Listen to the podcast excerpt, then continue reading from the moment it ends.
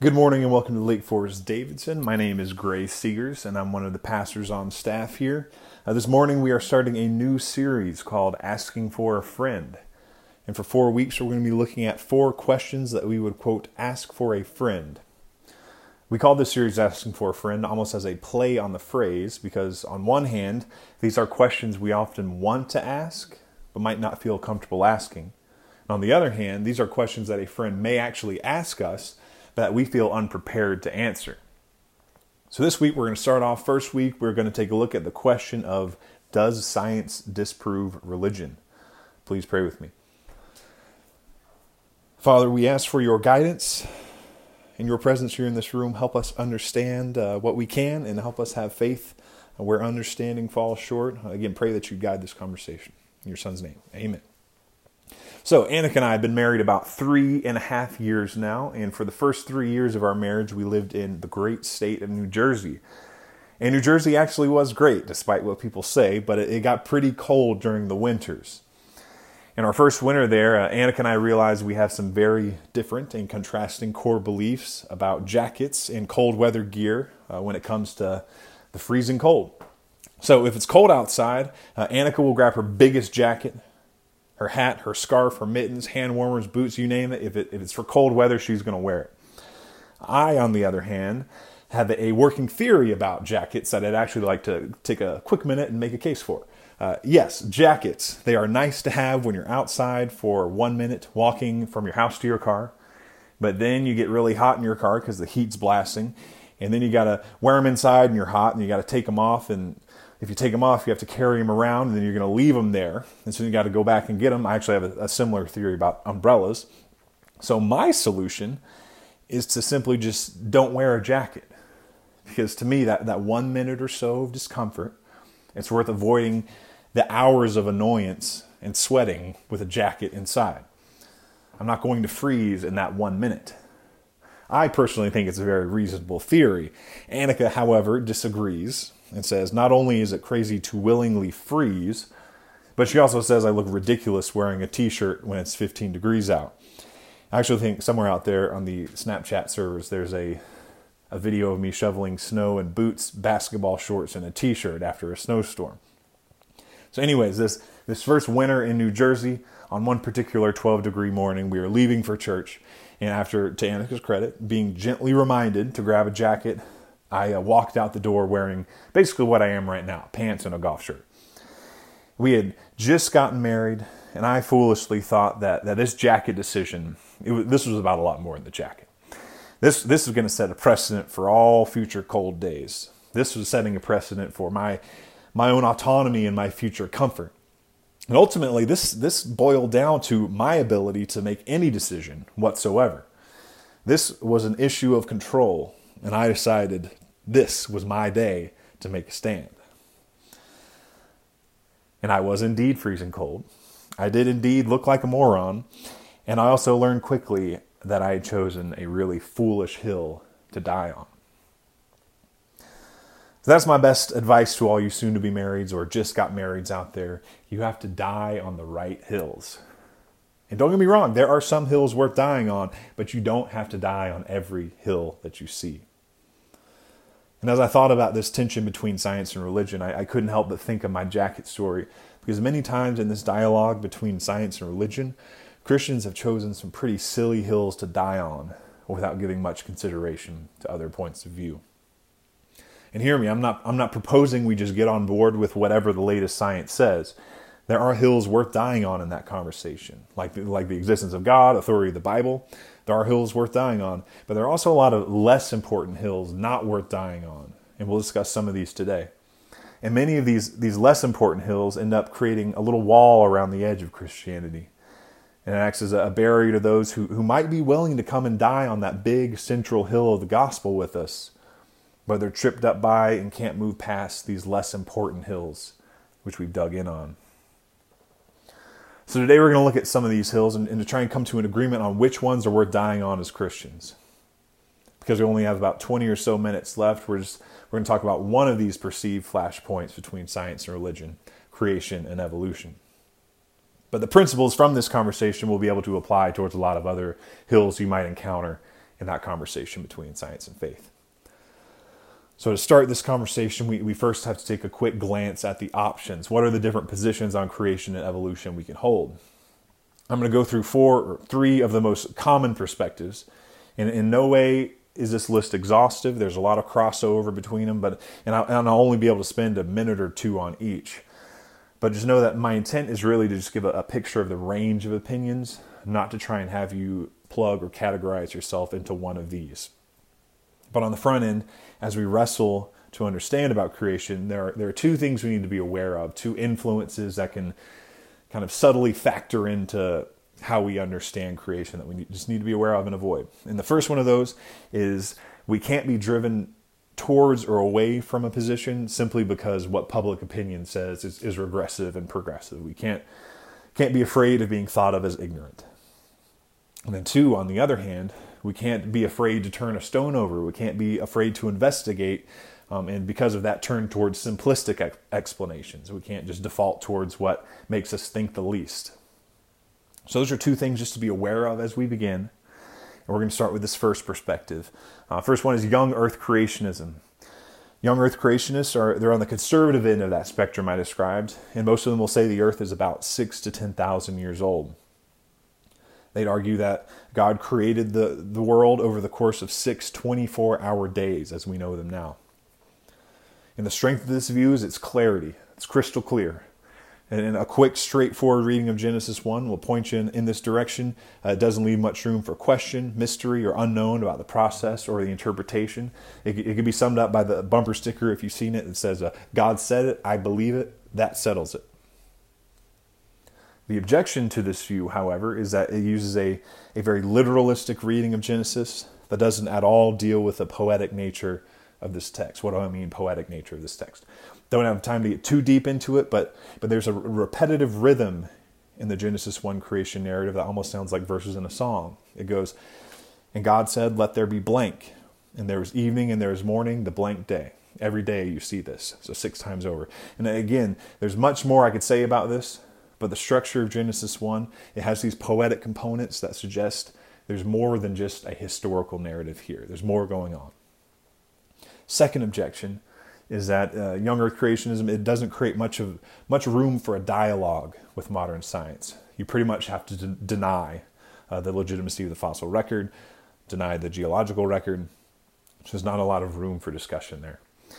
And the third, and what I would consider the biggest issue um, of this perspective, is when you start to compare the two creation narratives from Genesis 1 and Genesis 2. Some of you already may know this, but there are two creation narratives um, at the beginning of the Bible. One in Genesis 1, which is what we read earlier, where we have the creation by the days. And then Genesis 2 is a, a different telling of the creation narrative. Adam and Eve appear in that one. But again, two creation narratives, and each of them have something to say. But the issue is that there are some differences in these. For instance, uh, creation in Genesis 1 begins with the earth covered in water. You can see that in uh, Genesis 1, verse 2. Genesis 2, however, uh, creation begins with the earth as a dry wilderness. You can see that in Genesis 2, verse 5. And some people get really worked up about these inconsistencies in the two creation narratives, and I really don't think you need to. I'm showing my hand here a little bit, but these differences are only an issue if you're viewing Genesis 1 and 2 from this young earth creationism perspective uh, viewing it from that lens where, where the words are treated pretty much like security camera footage. Just very literal what you read is what you get and that's all there is to it. Again it's only an issue if you're coming at these two narratives from that approach because think about it we we don't apply this same lens to uh, parables that jesus tells. Like matthew 13 where jesus is he's telling the parable of the mustard seed he says the kingdom of heaven is like a mustard seed which a man took and planted in his field Though it is the smallest of all seeds, yet when it grows, it is the largest of garden plants and becomes a tree, so that the birds come and perch in its branches. And people will read that, and I've seen this, and they'll read that and will say, That's not true. The mustard seed is actually not the smallest seed. An orchid has a smaller seed than a mustard. Also, there are, there are gardens with bigger plants in them than mustard trees, so uh, Jesus is wrong. And to that I say, ah, Really? It's a parable. Jesus is teaching a cosmological truth, a truth. but a cosmological truth. He's not giving us gardening tips. He's pointing to a very true, abstract truth. And so we need to focus in on that truth and not get tied up arguing about the sizes of seeds or debating how maybe if we planted this seed in this certain type of soil, got it this amount of sun and fertilized it this way, maybe it actually could be end up being the largest plant in the garden. Again, we don't have to die on those hills. So that was the first perspective, young earth creationism. Second perspective is old earth creationism. And in response to young earth creationism, old earth creationism, they'll, they'll point to Psalm 90, verse 4, and 2 Peter 3, 8, uh, to, to kind of explain their view. It's called the day age view. And th- those two verses I just mentioned, they talk about how a day to the Lord is, is like a thousand years for us. A thousand years is like a day to the Lord. Both of those say those in kind of a different way. But, it, but that summarizes their view. It's, again, it's called the day age view. And it claims that each day in Genesis 1 is representative of some kind of age. And old earth creationists they side with modern science on the age of the earth because of that. Again, they have the, the day age view. They can get on board with modern science on the age of the earth. Where they differ, though, is that they believe God himself operates with supernatural power in moments of creation. So God is doing each creation by hand rather than using a mechanism like, like evolution. So the strength of this view is that it's more cooperative with the geological record, again, because it affirms science's theories on the age of the earth. They can operate within that uh, kind of billions of years framework. The objection to this view, though, is that uh, old Earth creationists they, they kind of catch heat from both sides, because young Earth creationists think that they're not reading Genesis faithfully enough by not affirming the 24-hour day view.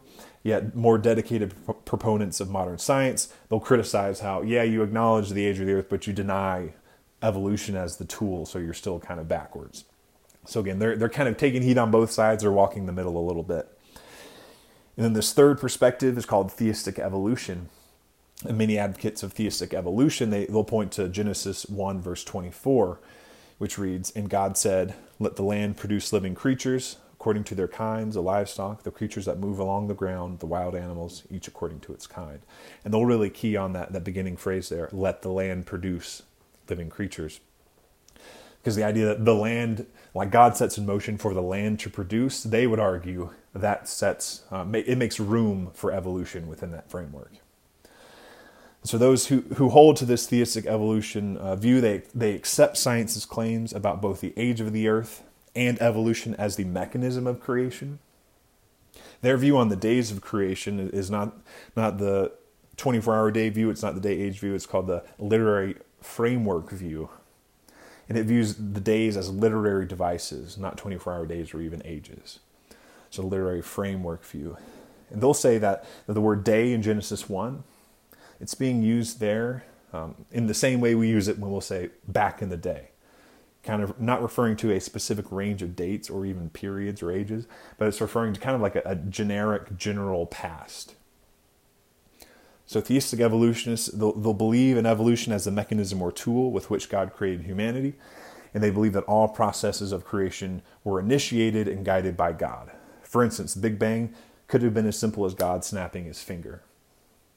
God initiated everything, but unlike the older young Earth creationists, sorry, old Earth creationists, he might not have had his hand at every phase of the game. So, the strength of this view is that it fully acknowledges the poetic nature of the text by focusing on these literary devices. And it also affirms much of modern science and is, and is affirmed by a lot of modern science.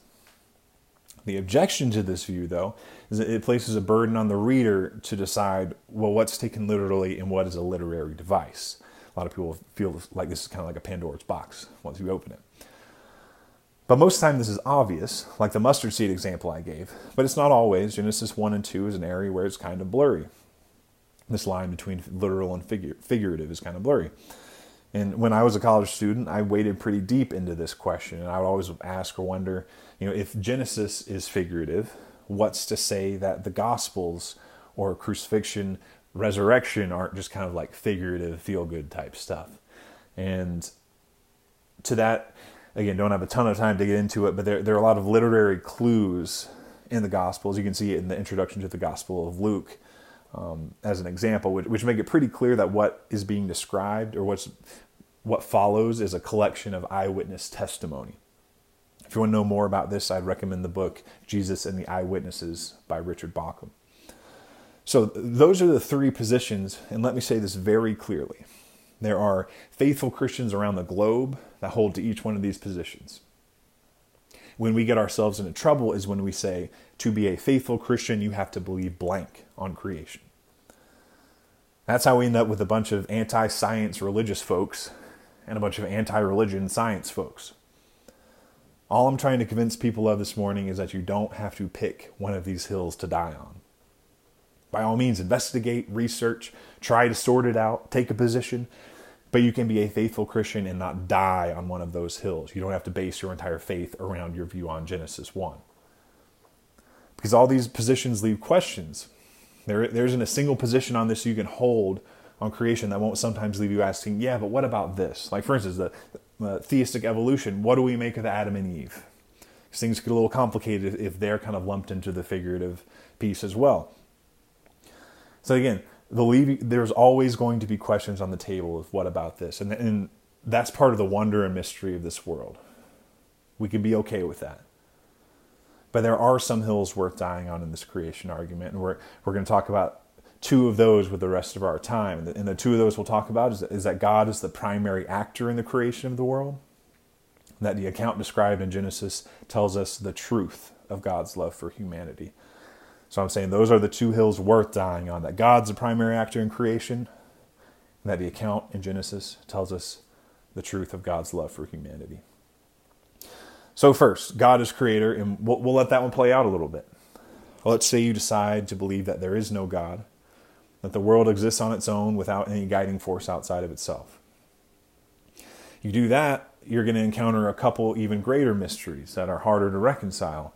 And the first is the simple fact that we even exist, that there is something rather than nothing. Scientists believe that they, they can trace the origins of the Big Bang to a tiny singularity. They can go back in time on the, kind of the creation explanation all the way back to this tiny singularity which appeared and then began flying apart. That's the Big Bang. The problem, though, is that our science can't look back before that tiny singularity, before the Big Bang. How did that singularity get there? Where did it come from? What made it? You can keep going backwards, but I you keep going back. I don't see how you get around the fact that at some point something came out of nothing. I, I don't see how I can get around that. And the problem is that nature isn't supposed to allow that to happen. There has to be a force to make the force. And again, you, you can keep going back and back, but the only real explanation I see left on the table is that at some point, some supernatural force began the process. And the, the second issue, though, is that our existence, somewhat related, our existence it rests on a, a knife edge of improbability. There, so there are laws that govern the behavior of matter and energy, like the force of gravity or the speed of light. And these laws, they're, they're in the forms of equations, and these equations have constants in them. And you, you can you can't derive the value of what those constants are. Like you can't figure out why they are what they are. You just have to measure what they are. So you can measure force of, in the constant for gravity, but you can't figure out why it is what it is. You just measure what it is, and it is what it is. And it turns out that if gravity is slightly weaker than it is, like if the constant value is a little bit lower, then after the Big Bang, the universe would be expanding too quickly. So if gravity was weaker, gravity wouldn't be slowing the Big Bang enough. There wouldn't be enough gravitational pull. And so the universe would expand too quickly for life planets, human beings to exist. What we would end up with is an, a rapidly expanding, lifeless, empty universe. However, if that constant of gravity was a little higher, if gravity was a little stronger, then the Big Bang probably would have been followed by a big crunch. So, from this, there are three possible explanations about this constant of gravity being perfect that I've talked about. Like, the constant of gravity in our world is perfect for life as we know it. So, what are the explanations of the first one? Maybe one day we'll discover that there's a reason these constants are the values that they are. We'll be able to derive why these are what they are. But again, it's, it's hard to think of a situation where that'll happen. Can't even really give an example. And, and two, maybe the multiverse hypothesis is right. And, and this hypothesis claims that we are one of an infinite number of other universes And each universe has these different values for those constants. It's kind of like a dial that said every universe is slightly different with those constant values. And we happen to be in the one that turned out right, the one where the dials were perfectly set. Lucky us, right? And this is a reasonable theory, somewhat popular theory, but, but if you're going to subscribe to it, you have to be okay with the fact that we'll never be able to observe those other parallel universes. And to believe that, that that's kind of a leap of faith in its own right. Third possibility is that the values of our constants are intentional. They were set with purpose by a creator God. And to me, this is the most likely answer. So we just touched on that first hill worth dying on, that God is the creator.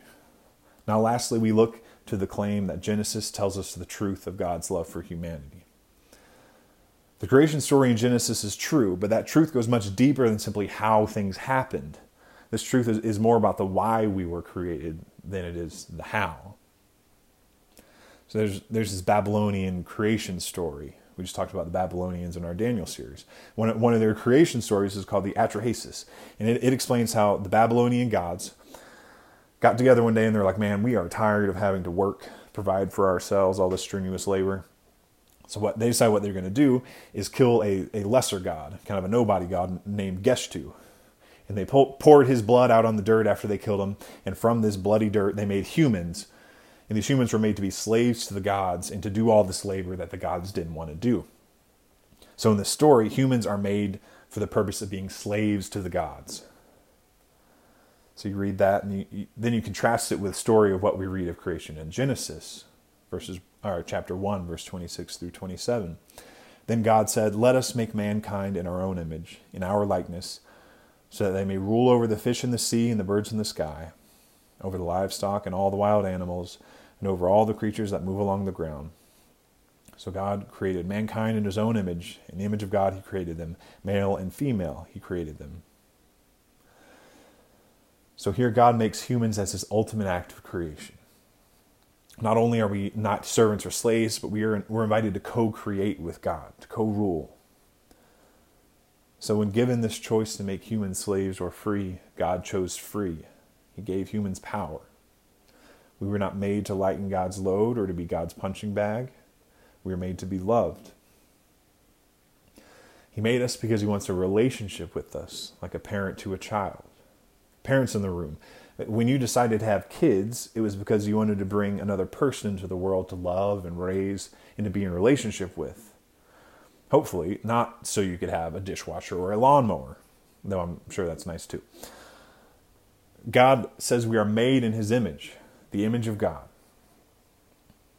This means that every human has the signature of the divine rich people, poor people, male, female, Democrat, Republican, independent, black, brown, white, people you hate, people you love. All of them bear the same signature of God. This is an amazing claim. And look around the room.